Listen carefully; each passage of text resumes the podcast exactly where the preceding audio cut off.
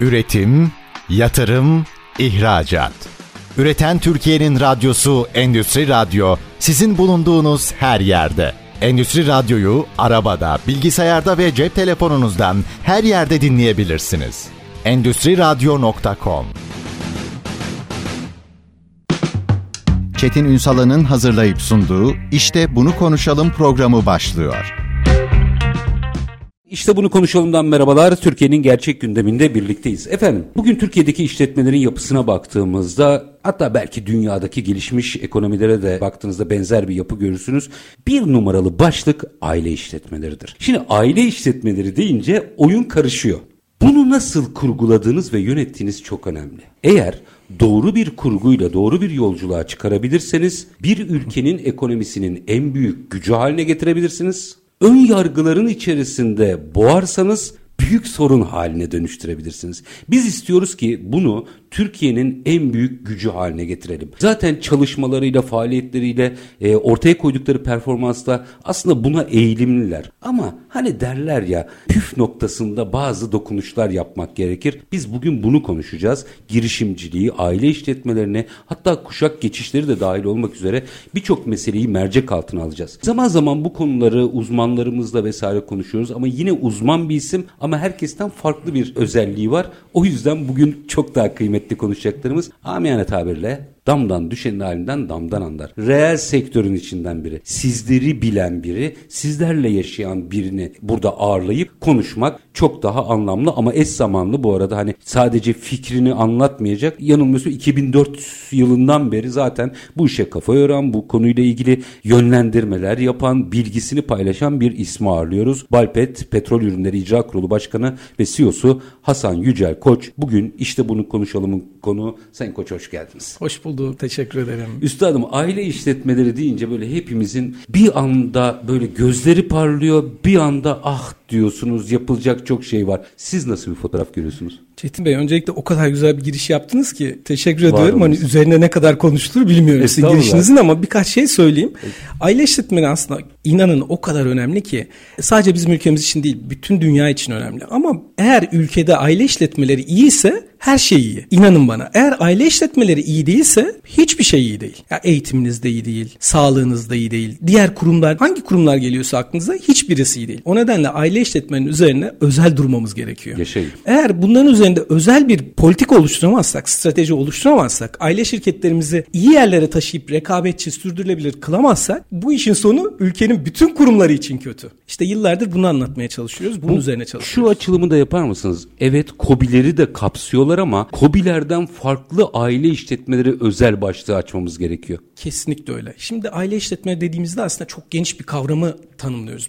Ben inanın hiç abartmıyorum. Konu derya deniz bir konu. Sadece bu konunun küçücük bir dalıyla bile 8 saat şurada hiç kalkmadan oturur konuşabilir. Doğru. Ya isterseniz deneriz bir gün. Deneriz. Hiç bakın hilafsız konuşuyorum. Abartmadan söylüyorum. 8 saat küçücük bir dalıyla ilgili konuşabiliriz. Örneğin işte işletmecilik dedik ya aile işletmelerinde girişimcilik dedik. Bunu bile günlerce konuşabiliriz. Çok geniş bir kavram. Evet kobileri de ayrı tutamıyoruz. Niye ayrı tutamıyoruz? Çünkü onların da büyük bölümü aile işletmesi. Girift. Bizdeki işletmelerin neredeyse %97-98 zaten aile işletmesi. En büyük holdinglerimize bakın aile evet, işletmeleri. Evet evet. Dünyada da zaten bu oranlar hemen hemen böyle. O nedenle aile işletmeleri güçlüyse ülkede güçlü. Peki tanımı biraz net koyalım mı ortaya? Aile işletmeleri dediğimizde ne anlamamız, kimi anlamamız gerekiyor? Evet güzel bir soru. Şöyle ülkeyi ayakta tutan, ekonomik faaliyeti sürdüren ve işte ailenin üyelerinin olduğu ya da ailenin üyelerinin çevresinde gelişmiş profesyonellerin yer aldığı işletmeler, e, ekonomiyi sürdüren yapılar diyebiliriz. Aslında en güzel tanımlama bu diye düşünüyorum. Bu küçük bir esnaf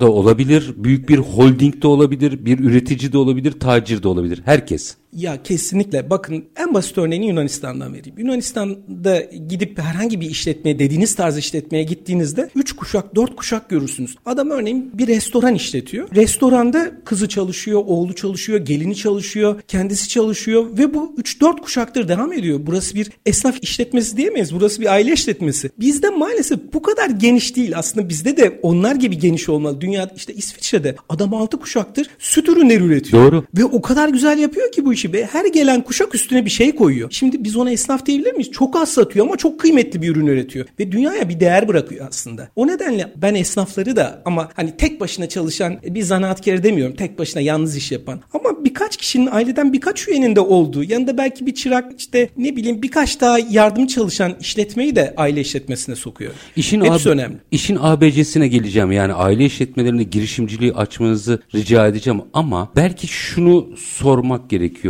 Onlar ne yapıyor da biz yapmıyoruz ya da biz ne yapıyoruz da onlar yapmıyor. yani güzel. niye dört kuşaktır orada işletmeler vardı. Bizim 25 yıl ortalamayla işletmelerimiz yok oluyor. 8 kuşak, 10 kuşak, 15 kuşak olanlar var. Şöyle yapıyorlar. Aldıklarını bir sonraki kuşağa doğru devrediyorlar. E bir sonraki kuşak da oradan ekmek yiyebileceğini ve o kültürden keyif alabileceğini biliyor. Devam ediyor, sürdürüyor ama bizde öyle bir değişim var ki bizde sadece işletmelerde değil, ülkemizde de inanılmaz bir değişim yaşıyoruz. İşte Avrupa'da herhangi bir ülkeye gidin, oradaki gündemi düşünün. Gündem ne kadar da bir değişir? Örneğin yılda bir İtalya'da uç İtalya'da önceki, gün, olur. önceki yıl bir televizyon haberlerde bir şey izledim. Kaldırıma çıkmış bir şoför iki kişiye çarpmış bir kişi ölmüş. Bu İtalya'nın günlerce en önemli gündemi oldu.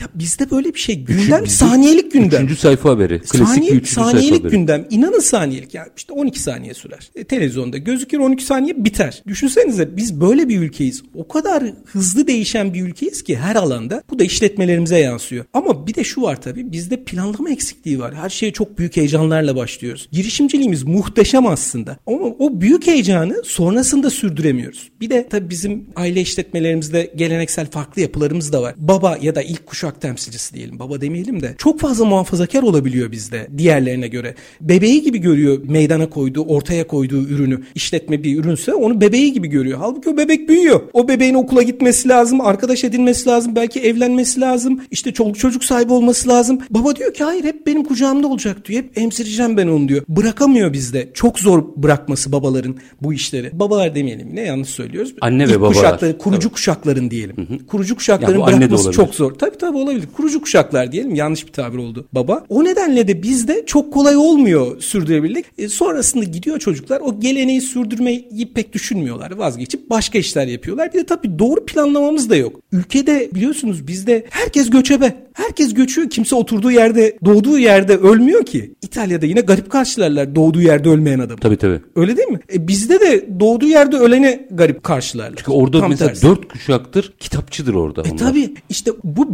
birikiyor öyle bir birikim oluşuyor ki orada öyle bir hafıza oluşuyor ki o hafıza her kuşakta daha değerli hale geliyor. Daha kıymetli hale geliyor. İşte biz bunu yapamıyoruz. Üst üste koyamıyoruz. Yine girişimciye geleceğim ama bu bölümde biraz zemini netleştirelim diye Hı-hı. soruyorum. Şimdi orada çok enteresan bir durum var. Bir tarafta biriktirilmişlik var. Hiç yabana atılır bir nokta değil.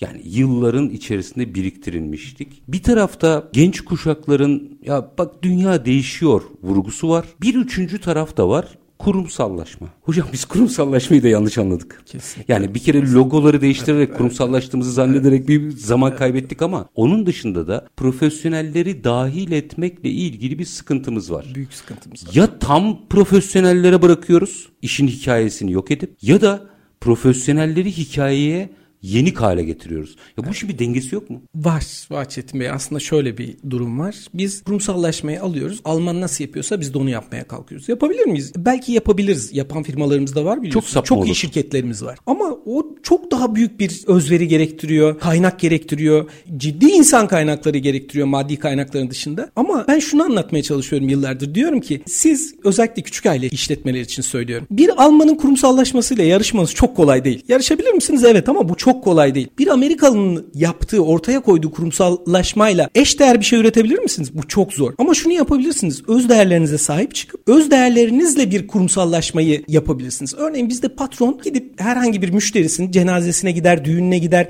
elini omzuna koyar, oturur aynı masada yemek yer, eğlenir. Ama bu yurt dışında çok yani anlattığımız kurumsallaşmayı çok yapan örnek aldığımız ülkelerde çok böyle değil ki. Omuzuna dokunmaz adamın ama bizde müşteri patronun onun omuzuna dokunuyor dokunmasını tabii. ister, ona dostluk, sarılmasını dostluk ister. oluşuyor. E, tabii bu o kadar önemli ki. Ben o nedenle diyorum ki bu bir tabir tabii yanlış anlamayın hani böyle bir şey olur mu diye ama diyorum ki esnaflığı bırakmadan kurumsallaşma diye bir aslında kavram var. Bu hani benim çok anlattığım bir kavram. Bizim kurumsallıkta da bir örnek olarak, bir model olarak anlattığımız bir kavram ama bu ne demek biliyor musunuz? Patron yine esnaflık tarafını hiç unutmasın. Gelenekleri, görenekleri unutmasın. Onları uyarlasın yeni döneme ama fiyat mı verilecek? Fiyat verileceği zaman fiyat fiyatı veren o olmasın. Ya da bir yeni bir makine mi getirilecek fabrikaya? Yeni bir setup mı yapılacak? Önemli bir setup. İşte dijitalleşmeye mi geçecek? Patron işin öncülüğünde o olmasın. Anlatsın, istesin, talep etsin. Çünkü öyle bir gelenekten gelmiyor, öyle bir eğitimden gelmiyor. Bunu profesyonellere bıraksın. İşte bu esnaflığı bırakmadan kurumsallaşma. Yani aslında ahilikten başlayan esnaf kültürümüzü Kesinlikle kaybetmeden öyle. profesyonelleştirmeliyiz. Kesinlikle, Şey Kendimize yani, özgü bir kurumsallık, kurumsallaşmayı ortaya koymak Yani zorunda. ben firmamı büyütmek istiyorum. Bununla ilgili de bir makine yatırımı yapmak istiyorum.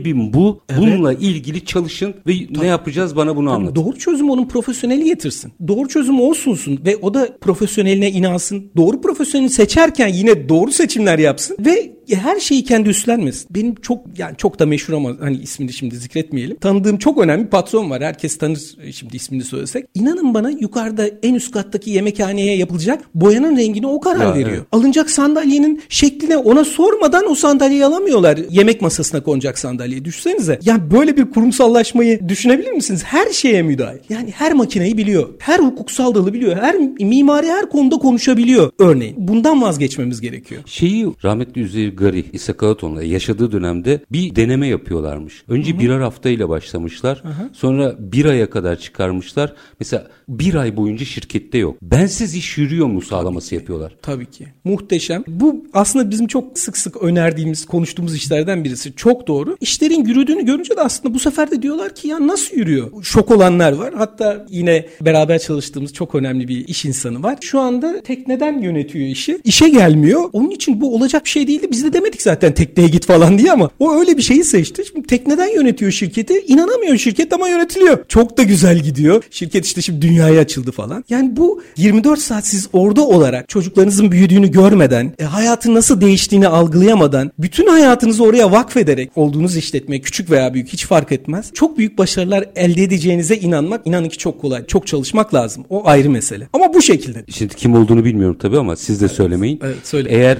tahmin ettiğim kişi ise fakat onun da zaten var olan bir entelektüel seviyenin bu rahatlamayla evet. çok daha vizyoner olduğuna şahidim. Eğer Ama 5 sene önce bunu kabul edemezdi. 5 sene önce bunu kabul etmezdi. Kesinlikle. Hiçbir güç kabul ettiremezdi. O zaman minik bir araya gideceğim. Tamam. Aranın ardından biraz şunu konuşmak istiyorum. Tam bu bıraktığınız yerden konuşmak istiyorum. Bir aile işletmesinin yönetim kurulu yine aileden oluşsun ama Bizim orada ıskaladığımız bir şey var. Bunun metodolojisi nasıl işleyebilir bunu soracağım. Ne o? E tabii şimdi söylersem reklam arasında kimse reklamları dinlemez. Minik bir araya gideyim. Reklamları verelim. Herkes çayını kahvesini bir tazelesin. Şimdi yönetim kurulları nerede olmalı? Bununla ilgili e, merak ettiğim bir şey var. Balpet Petrol Ürünleri İcra Kurulu Başkanı ve CEO'su Hasan Yücel Koç'a bunu soracağım. Ne zaman aranın ardından lütfen bizden ayrılmayın. Üretim, yatırım, ihracat.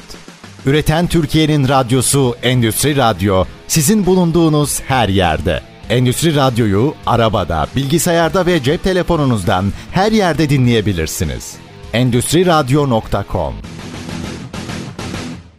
Kısa bir aranın ardından işte bunu konuşalım demeye devam ediyoruz. Aile işletmelerini mercek altına alıyoruz. Biraz sonra girişimciliğin de üst başlık olarak açacağız ama ilk önce bir aile işletmeleri yerine oturtalım. Balpet Petrol Ürünleri İcra Kurulu Başkanı ve CEO'su Hasan Yücel Koç bugün bizlerle birlikte. Araya gitmeden önce yönetim kurulları dedim. Şimdi herkes gözünde canlandırsın. Mutlaka bununla ilgili bir mesela Hollywood yapımı seyretmişsinizdir. Şirket filmlerini hatırlayın. Yönetim kurulları toplanır. Yönetim kurullarında o gün randevulaşarak olarak herkes oraya gelir. Yönetim kurulu başkanı dahil ve onlar bir araya geldiklerinde mesela bu haftaki ödeme ne, tahsilat ne tartışmazlar. Çok kritik ve vizyoner kararların alındığı, belki sektörün, dünyanın, pazarın okunduğu ve vizyoner bir bakış açısıyla entelektüel bir tartışmanın yapıldığı alanlar halindedir yönetim kurulları. Bizde tahsilat konuşuyoruz, makine alacağız konuşuyoruz, personel çıkarılacak konuşuyoruz. Uzatabilirim. Tabii.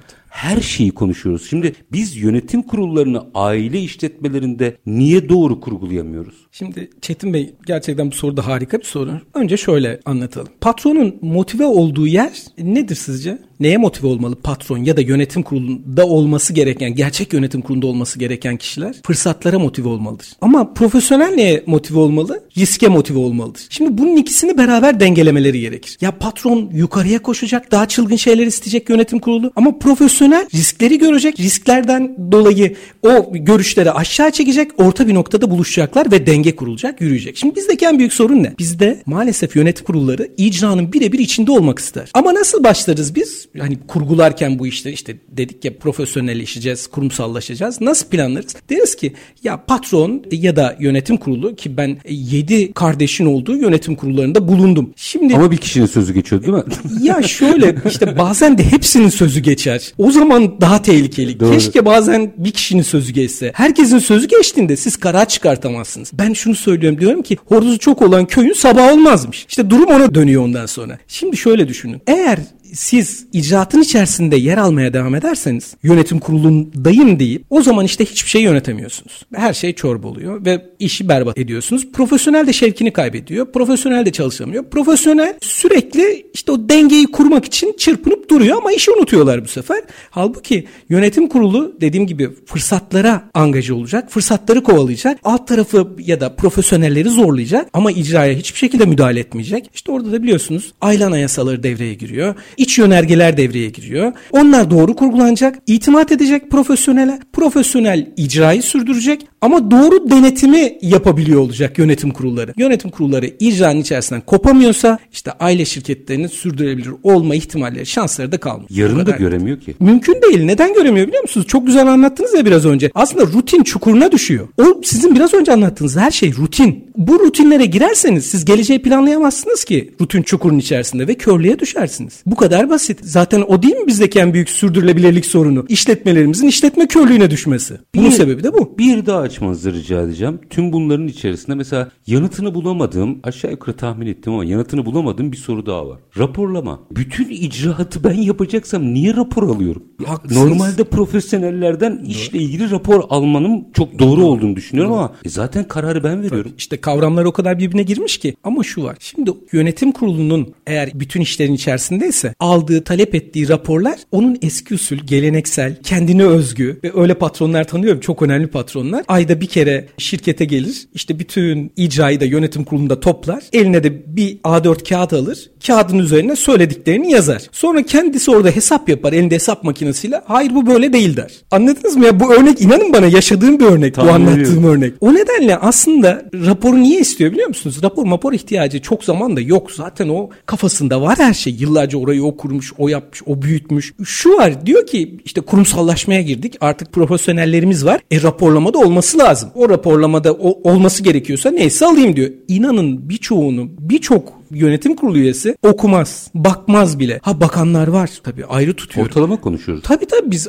ya biz tabii kendisini yenilemek isteyen, geliştirmek isteyen aile şirketlerini konuşuyoruz. Tabii. Yoksa bunu çok iyi yapanlar var. Yok demiyorum. Harika şirketlerimiz var. Rapor, rapor almakla hesap sormayı mı karıştırıyoruz? Evet. işte konu zaten o. Rapor dediği zaman sadece hesaba indirgiyor bütün olayı. Halbuki bu o kadar geniş bir şey ki biliyorsunuz o raporlama dediğimiz şey. Ucu bucağı olmayan bir şey. Bunun da bir süzgeçten geçip zaten ona gelmesi gerekiyor. Ama maalesef onu da kavramları çok karıştırdığımız için onu da yönetemiyoruz. Üstad artık raporlamaya bile ihtiyaç yok ki artık cep telefonunda aplikasyonlarla günlük işletmeler size grafiki olarak bile düşüyor. Öyle ama orada da başka bir sorunumuz var işte. Dijitalleşme diyoruz ya anlatıyoruz sürekli. Dijitalleşme biliyorsunuz maliyeti biraz yüksek. Bizim aile şirketlerimiz için öyle görülüyor. Aslında değil. Hani doğru uygularsanız sonrasında uzun vadede maliyeti çok düşük Tabii. bir iştir. Ama çok yüksek gördükleri için orada da doğruyu seçmiyorlar, yapamıyorlar. Bu konuda da doğru profesyonele ulaşmak da çok kolay değil biliyorsunuz. O nedenle doğru sistemler kurulamıyor. Yoksa çok önemli bir konu. Aşama aşama giderek bir şey tabii, şey sormak tabii, istiyorum. Tabii, buyurun. En başa döndüm şimdi en başa döndüm. Ben bir işletme kuruyorum. Hı. Kendim. Yani benim. Evet.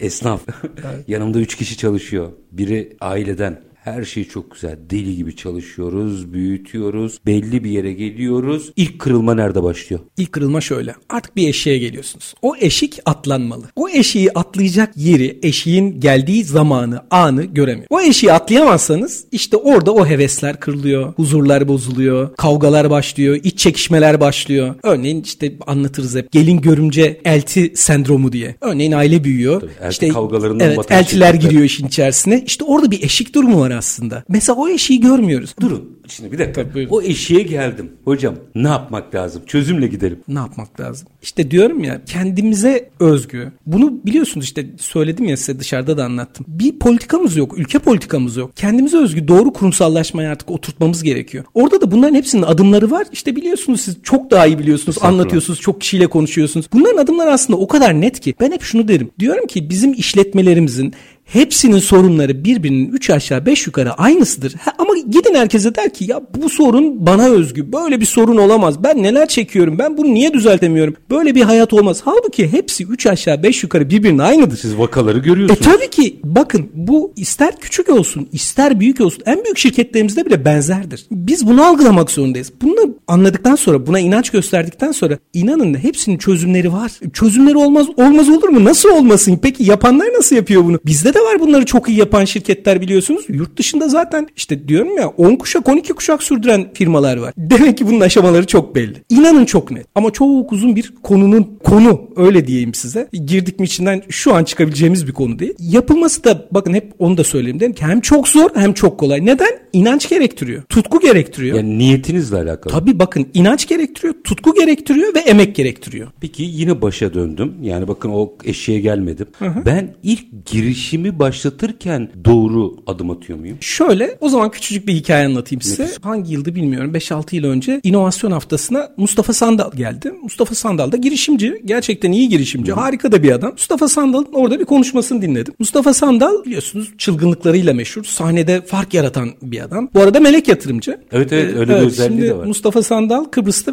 bir sahne alacak. 2 metrenin üzerinde sahnede bir yer var sahnenin üstünde. Oradan işte aşağıda da bir platform var. Sahnenin kurulu olduğu platform. Gaza getiriyorlar Mustafa Sandal'ı. Diyorlar ki atlarsın sen atlarsın atlayarakın o bir Michael Jackson duruşu vardır onun. Ha, evet, o duruştan evet. işte müzik başlıyor kendisini atıyor. O attığı zaman aşağıya platform üzerine platform da kötü bir malzemeden yapılmış. Bir de tabii normal sanatçılara göre yapılmış. Mustafa Sandal'a göre yapılmamış.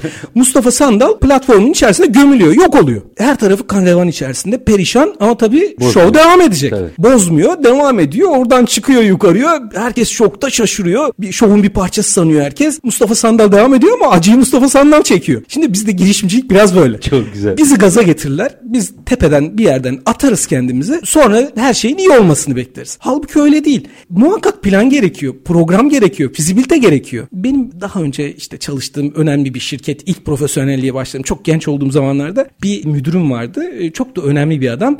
Benden sonra o da istifa etti şirketten. Ben başka bir yere transfer oldum. O da istifa etti. işsiz kaldı. Bir gün bana dedi ki Yücel dedi 50 tane proje hazırladım. Bir tanesi tuttu. Ama o 50 proje içerisinde ne çektiğimi bir ben biliyorum bir Allah biliyor. İşte bu bir girişimcilik çabasıdır. O bir proje tuttu. Şu an Kanada'da yaşıyor. Ve harika bir hayat sürüyor. Çok mutlu. Nasıl oldu? İşte dediğiniz gibi başlarken doğru başlayarak oldu. Mustafa Sandal'ın atlaması gibidir bizdeki girişimciliklerin çoğu. evet, gaza gelmeyeceksiniz. Hayır, öncesinde de doğru planlamaları yapacaksınız. İnanın bu da çok zor değil. Bir araya gideceğim. Aranın ardından başlangıçta tamam okey doğru planlayarak gidersek bu işi çözeceğiz. Eşik noktaya geldiğimizde ki onu herkes hisseder. Yani nasıl farkına varacak orayı hisseder herkes. Evet. Ama buna sonra bir katkıda daha bulunayım küçücük bir katkıda olur mu? Alayım katkıyı. Tamam şöyle girişimcilikte yer çok önemli. Zaman çok önemli. Bunlar da olmazsa olmuyor. Siz Artvin'de tuğla fabrikası yapacağım ve çok büyük tuğla üretimi yapacağım. Dünyaya satacağım derseniz yanılırsınız. Ama Artvin'de balcılık yapacağım derseniz olabilir. Artvin'e gidin balcılık yapmak için. Ama tuğla üretmek için gitmeyin. İşte Elon Musk'ın Silikon Vadisi'ne gitmesi gibi Güney Amerika'yı. Doğru. Güney Amerika'da kalsaydı bu iş olmazdı. Girişimcilik böyle bir şey. Yer zamanlama önemli. Doğru yerde doğru zamanda. Kesinlikle. Araya gideceğim. Aranın ardından e, biraz yolculuğu süre giden. Hadi ben yine orta büyüklükte bir işletme olayım. Ve aslında onu hissediyorum. Yani benim bugünlerde bir şey yapmam lazım. Ne yapmam lazımın sorusunu, meseleye nasıl bakmam gerektiğinin sorusunu yanıtını sizden alacağım. Ama bir araya gidelim. Aranın ardından efendim Balpet Petrol Ürünleri İcra Kurulu Başkanı ve CEO'su Hasan Yücel Koç'la işte bunu konuşalım diyeceğiz. Lütfen bizden ayrılmayın. Üretim, yatırım, ihracat. Üreten Türkiye'nin radyosu Endüstri Radyo sizin bulunduğunuz her yerde. Endüstri Radyo'yu arabada, bilgisayarda ve cep telefonunuzdan her yerde dinleyebilirsiniz. Endüstri Radyo.com Kısa bir aranın ardından işte bunu konuşalım devam ediyor. Konuğumuz Balpet Petrol Ürünleri İcra Kurulu Başkanı ve CEO'su Hasan Yücel Koç. Aile işletmelerini konuşuyoruz. Başlangıç noktasında doğru planlama ve doğru yol haritasıyla ve doğru yerde, doğru zamanda girişimi yaparsak sıkıntı yok. Sonrasında doğru işler yapmak kaydıyla. Ama bugün ben Yücel Bey'i dinliyorum. Radyonun diğer tarafındayım ve ya evet benim de bir şeyler yapmam lazım. Çünkü işletmemde onu hissediyorum. Bir kırılma var. Birçok kişi şu anda bunu kendi kendine soruyor. Çünkü bunu niye söylüyorum? Onu da açayım. Araştırmalara göre Türkiye'deki COBİ'lerin, aile işletmelerinin %65'i kuşak devri aşamasında. Yücel Bey, ne yapmam ve meseleye nasıl bakmam lazım? Bunun için birkaç testimiz var aslında. Çok önemli testler ama yapıyor mu işletmelerimiz bunu? Yapmıyorlar. Çok az işletmemiz var bunları yapan. Bir tanesi dış göz. Önce doğru bir dış göz bulacaklar. Bakın bu onları çok iyi tanıyan birisi de olabilir ama dışarıdan, içeriden olmayacak. Ya da hiç tanımadıkları bir profesyonel olabilir. Onu davet edecekler ve diyecekler ki bize bir dış göz yap. Ya da bunu profesyonel yapan birilerini bulacaklar. Diyecekler ki gelin bize bir dış göz yapın. Ya biz nerede durduk, nerede takıldık diyecekler. Birincisi bu. Bir de benim 40 yıl önce 40 yıl sonra dediğim bir yöntem var. Bu da şöyle. İşletmenizi kurduğunuz zamana dönüyorsunuz. İşletmeyi kimlerle kurdunuz? Kimlerle birlikte bu hallere geldiniz? Kimler gitti? Kimler hala devam ediyor? O zamanki şartlar neydi? Ekonomi neydi? Dolar kaç paraydı o zaman? Şimdi kaç para oldu? O zaman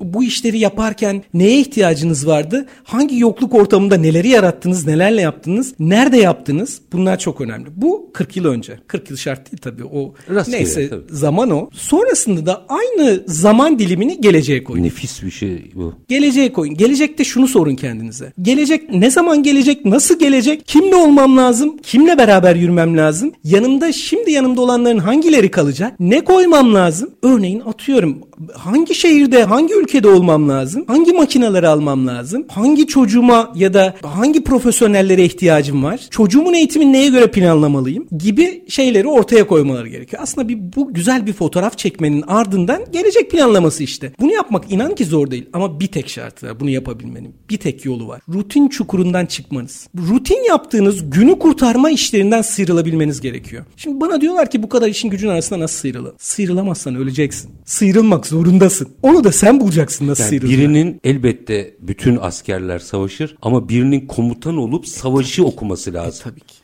Kesinlikle işte Atatürk'ün yaptığı Atatürk'ün değil miydi? yaptığı bu. Atatürk mü gitti her yerde kurşunu attı? Hayır. Değil. Oyunu okudu. Geleceği gördü. Yani geleceği gördü planladı. Burada da böyle bir geçmişinize bakın. Bugünün fotoğrafını doğru çekin. Yarın ne geliyor onu planlayın. Yalnız yapmak zorunda da değilsiniz. Destek alın. Herkesin çevresinde doğru düzgün insanlar var. Bir söz var ya diyor ki yakın çevrenizdeki 5 kişinin ortalamasısınız diyor. O 5 kişiyi yükseltin. Çok İyi 5 kişi haline getirin ve onların fikirlerini alın. Bir de tecrübe aktarımı dediğimiz bir konu var. Çok önemli bir konu. Diyorum ki hiç sektörünüzle ilgili olmasın insanlar. Ama tecrübelerine güvendiğiniz insanları arayın. Onlarla konuşun. Hiç onların alanı olmayan konuda bile inandığınız, güvendiğiniz insanlara kendi konunuzla ilgili sorular sorun. Bakın göreceksiniz farklı cephelerden farklı bakış açılarından cevaplar alacaksınız. Bir kere sektör dışı olduğu için Tabii ön yargısız Ama siz ne yapıyorsunuz? Günü yaşıyorsunuz. Yarın ne kadar ödeme yapacağım? İşte bugün nereden mal gelecek? İşte oğlanın da okul taksiti vardı gideyim bugün onu halledeyim. Siz o, o günü yaşıyorsanız gelecekle ilgili hiçbir şey düşünmüyorsanız Hocam, gelecek bir, kötü, karanlık. E, Bu kadar net. İş insanı arkadaşım yani ortaokul liseden beri arkadaşım şundan yakınmıştı bana bu tam söylediğinize denk geliyor. Ya Çetin çok rahatsızım çünkü günün yüzde yetmişi sadece bende değil Türkiye'deki hemen hemen bütün işletmelerde tahsilat problemiyle geçiyor. Aldım verdim Doğru falan. Söylüyor. Geri kalan yüzde otuzda halin kalırsa yarını kurguluyorsun. Biz galiba o işleri profesyonellere bırakıp vizyona Ama işte nasıl gerekiyor. Çetin Bey bizde biliyorsunuz ekonomik büyüklükle alakalı bunlar, vizyonla alakalı. Ama çok basit bir örnek vereyim işte Elon Musk biliyorsunuz PayPal gibi bir e, sistemi dünyaya kazandıran adamdır. Ya çığır açtı dünyada. Doğru doğru. Ama onu yaparken çuvalların üstünde yattı. biliyorsunuzdur bu hikayeyi. Gerçekten çuvalların üstünde yattı. Ya beş parasız yaşadı.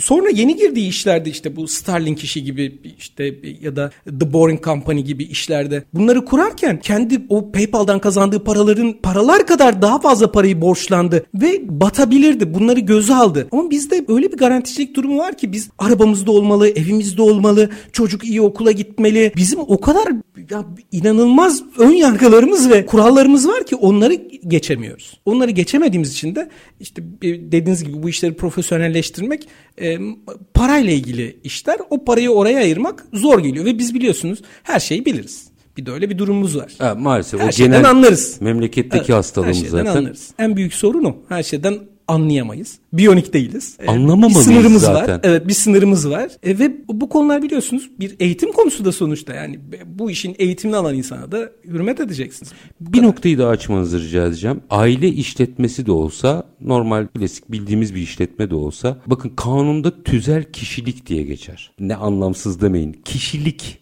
Biz şirketimizin bize ait olsa dahi tüzel kişiliğine saygı duymuyoruz. Mesela bir örnek vereyim oradan açın ne olur. Kurumsallaştım, profesyonellerle çalışıyorum, esnaf kültürümü unutmadım, her şeyim dengede ama kasadaki para şirketin ben hala benim zannediyorum. Bunu ne yapacağız? Çünkü dünyada birçok şirket sahibinin genel müdür Harika. seviyesinde maaş aldığını biliyorum. Harika. Peki burada bir cümle söyleyeyim. O cümlenin sonunda siz devam edin. Eğer aile şirkete çalışıyorsa o şirket abad olur. Ama şirket aileye çalışıyorsa o şirket yok olur. Bunu açın. Bunun üstüne ben değil sizin konuşmanız evet. lazım. Açın ne olur. Şimdi bu çok önemli. Sizin sorunuz da harika bir soru. Bizde kültür şöyle. Sanki şirketler dediniz de tüzel kişilik ya bir kişilik o. Şirketler aile için var gibi yaşarız. Halbuki işte söylediğiniz de başka bir kişilik. Siz onu iyi yöneteceksiniz. Onu yücelteceksiniz. Onu büyüteceksiniz. Siz ona çalışacaksınız ki o size dönsün, size kazandırsın, büyüsün, gelişsin. Bakın büyüme de yanlış bir kelime. Özür diliyorum. Gelişsin. iyi yerlere gelsin. Ama biz öyle yapmıyoruz. Hiç siz doğru sermaye nedir? Doğru sermaye nasıl kurgulanır? Nasıl ayrılır? Bunları hiç duydunuz mu bizim sermayedarlarımızdan? Çok istisna. Ya çok istisna var yapanlar tabii onları ayrı tutuyorum ama genelde biliyorsunuz kar paylaşımı kadar mutlu olduğumuz bir konu yoktur aile işletmelerimizde işletmeye bakacaksınız. Siz işletmeye çalışacaksınız. İşletme için koşturacaksınız. O zaman işletmesi mutlu eder. Ama bunu sizin sorunuzdaki gibi düşünürseniz tersi tersini yaparsanız o işletme bir şey olmayacağı gibi siz de yok olursunuz. Normalde şirket özellerine girmiyorum ve şimdi bu söylediğimden de bir bu zaman zaman verdiğim bir örnek ama sizin değerlendirmenizi merak ederim ben. Zaman zaman verdim ne olur şirket gibi algılamayın bir yapıyı soracağım Celbe'ye. Çok severdim ben Allah rahmet eylesin Mustafa Koç vefat etti gitti. Nur içinde yatsın. Orada ben bir şey gördüm. Şimdi ondan daha büyük şimdi zikretmeyeyim Rütük nedeniyle şirketin adını da. Ondan daha büyük bir aile işletmesi var mı? Yok. Yok. Türkiye şartlarında yok. Evet, yok, yok. Vefatında hepimiz gibi herkes üzüldü. Bir holdingin yönetim kurulu başkanı, Hı-hı. lideri vefat Hı-hı. etti. Ertesi gün işler devam ediyordu. Ne yaptılar da böyle oldu?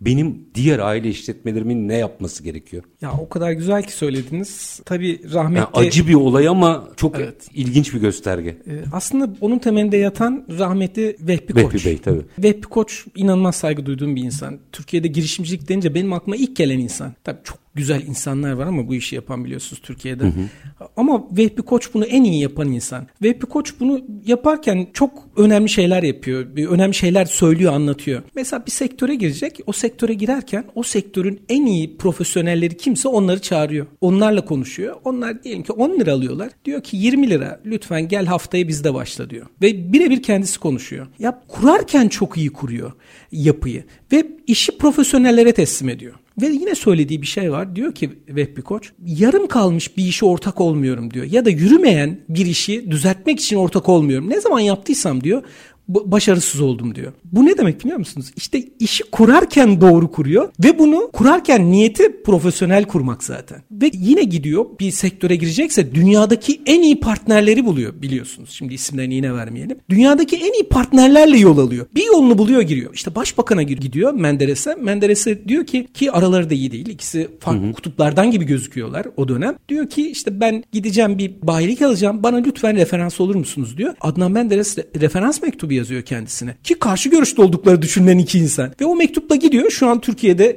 Türkiye'nin ihracat rekorları kıran şirketini getiriyor Türkiye'ye. Anladınız mı? Yani kurarken profesyonelliğe inanarak başlıyor. Mustafa Koç da bunu sürdürdü. Sonra gelen bütün kuşaklar Mustafa Koç 3. kuşak hepsi sürdürdüler. Rahmi Bey de biliyorsunuz. Tabii tabii. Sürdürdü. Ama yani Mustafa Bey aslında kimsenin aklına gelmeyecek bir zamanda aramızdan ayrıldığı için mesela o şoku atlatabilen bir aile şirketi bence çok güzel bir Çarklar. laboratuvar. Ama oradaki çarklar o kadar gelişmiş, o kadar büyük, o kadar çeşitli ki yani ailenin o çarklar tazelemek istemem bu arada. Tabii, tabii, Özür diliyorum tabii, ama tabii. Yani hepimizin canı yandı çünkü vefat ettiğinde insan olarak severdik. Evet, evet. Ama bir aile işletmesi konuşacaksak çok güzel bir örnek. Tabii tabii. Ama düşünsenize orada bir çarkın durduğunu, durduğunda nelere mal olabileceğini duramaz. Ve oradaki sistem artık otomatize olmuş. Yani orada aile üyeleri işte biliyorsunuz Rahmi Bey'den de belki. Rahmi Bey işin dışında ne kadar çok şeyle uğraşır. Tabii, tabii. Ne kadar çok yönlü bir insandır. Ali Bey de öyle, Ali Koç da öyle. Mustafa Bey de öyleydi biliyorsunuz. Birçok işle uğraşıyorlar. İşin dışında işlerle uğraşıyorlar. Üstad bu bir, da onları farklı kılıyor işte. E, Şirketleri de farklı kılıyor. O zaman biz entelektüel birikimimizi mi eksik bırakıyoruz işletmelerimize? Yani bunu bana rahmetli Asım Kocabıyık da anlatmıştı. Bir kütüphanesi vardı evet, ve evet. yani ben görme şansına erişenlerden biriyim. Harika. Şunu söylemişti. Çetin her sıkıştığımda gelirim, buraya bakarım ve evet. örneğin Atatürk bu meseleyi sıkıştığında nasıl çözmüş diye kendi kendime sonuçlar çıkarırım. Biz aslında biraz olaylardan sıyrılıp aile işletmelerimizi mi yönetemiyoruz? Kesinlikle öyle diyorum ya. Günlük rutine düşüyoruz rutinden hiç çıkamıyoruz. Entelektüel birikimde yapamıyoruz. İşte Asım Bey çok güzel bir örnek biliyorsunuz. Senfoni orkestrası var. Evet evet evet. yani bu nasıl muhteşem bir şey. İşte biz zaman zaman gidiyoruz sağ olsunlar davet ediyorlar Borusan'dan. Keyifle gidiyoruz ve gurur duyuyorum yani Asım Bey'in hayatını okumuşsunuzdur nasıl geldiğini. Biri bir kendinden dinledi Tabii hepsini. Ya, düşünsenize çocukluğunda Asım Bey böyle bir şeyi hayal edebilir miydi? Şimdiki bu durumu geleceği duruma edebilir miydi? Ama ne yaptı? İşte orada dediğiniz gibi o kültürel birikimin önemini kavradı aslında. Ve onu koydu çocuklarına da miras bıraktı. Şimdi çocukları devam ediyor. İşte başka sanat dallarında da biliyorsunuz. Çocukların çok güzel birikimleri var. Türkiye ülkemize çok büyük katkıları var. İşte müzeleri var. Daha ne olsun? Bu olmadan olmuyor işte. Sanayiyle sanat, kültürel birikim iç yaşayın, içe. Yaşayın. Bu kadar. O yaşayın. olmadan olmuyor. İkisi birbirini destekliyor, yüceltiyor. Yaratıcılık. Sanayi yoksa evet. Sanat yoksa bit, olmuyor. Eser dediğimiz şey bitmiş şeydir. Eğer bitmemişse bir şey eser değildir. Eser olmayan şey de güzel değildir. Yaşayın. Süren bitti. Son bir mesaj. Bugün bizi dinleyen aile işletmelerinin sadece bakın yönetim kurulu başkanlarını demiyorum. Orada en uçta çalışan personel dahil. Evet. O aile işletmeleri ekibine baştan sona ne mesaj vermek istersiniz? Ya şöyle aslında tabii çok az konuşabildik diyeyim. Çok bir saat ama şey var. evet konuşacak çok şey var. Çok şey söyleyebilirim ama çok basit bir şey söyleyeyim. Girişimcilik dediğimiz şey iyimserlik gerektirir. Önce iyimser olsunlar. Özellikle şu yaşadığımız konjektürde lütfen iyimserliği bırakmasınlar. İyimserlik olmadan girişimcilik olmuyor. Lütfen bunu anlasınlar. Ve anlattığımız denge olayı var ya işte yönetim kuruluyla icralar arasındaki denge. Bu dengenin öneminin elzem kaçınılmaz olduğunu bilsinler. Gerisi kolay. Gerisi kolay. Balpet Petrol Ürünleri İcra Kurulu Başkanı ve CEO'su Hasan Yücel Koç. Çok çok teşekkür ediyorum. Çok keyifliydi. Ben teşekkür ederim. Zihin açıcıydı. Tam bir işte bunu konuşalımdı. Var olun efendim. Teşekkür ediyorum. Ben teşekkür ederim. Efendim biz bugün girişimcilik ve aile işletmelerini konuştuk. Sahadan tecrübelerle, vakalarla birlikte sizlerle paylaştık. Aslında biliyorum ki şu anda birçoğunuz belki de mikrofonun diğer ucunda yani radyolarınız tarafında diyorsunuz ki evet benim de artık bu konuyla ilgili bazı meseleleri mercek altına almam lazım. Çok güzel söylememiş mi şair? Ya çaresizsiniz ya çaresizsiniz. Biz her zamanki bitirelim. İşinizi konuşun, işinizle konuşun. Sonra gelin işte bunu konuşalım. Hoşçakalın efendim.